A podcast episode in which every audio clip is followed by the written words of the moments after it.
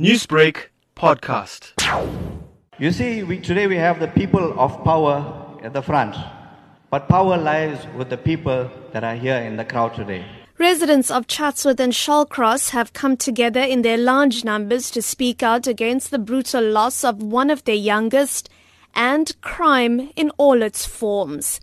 They were being addressed by KwaZulu-Natal MEC for Human Settlements Ravi Pillay, member of the provincial legislature Maggie Govender, and Community Policing Forum Chair Jake Singh in a feedback session following MEC Mxolisi Kaunda's visit to the area earlier in the day.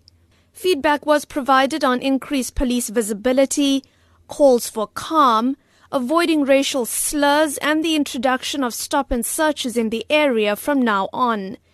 But this is a community angered, grieving, and fed up. This is what just some of them had to say. Don't come now and give us information of understaffing, affidavits, careers.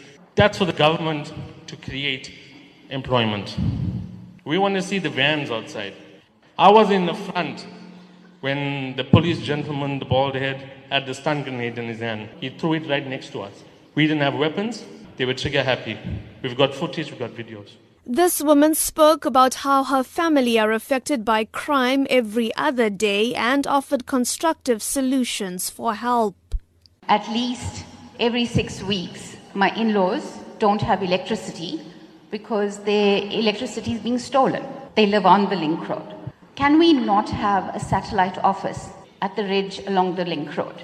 An overwhelming number of concerns have arisen around alleged police brutality against several members of the large group that protested outside the Chatsworth police station following Sukraj's death.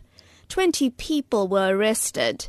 Community members present at this meeting are angered at what they're calling a trigger happy police force, despite there being large numbers of women and children in the crowd.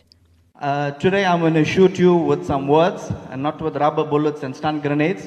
As much as the CPFs are involved, but we are not here to do the jobs of the police. We pay our rates and our taxes and we deserve that much.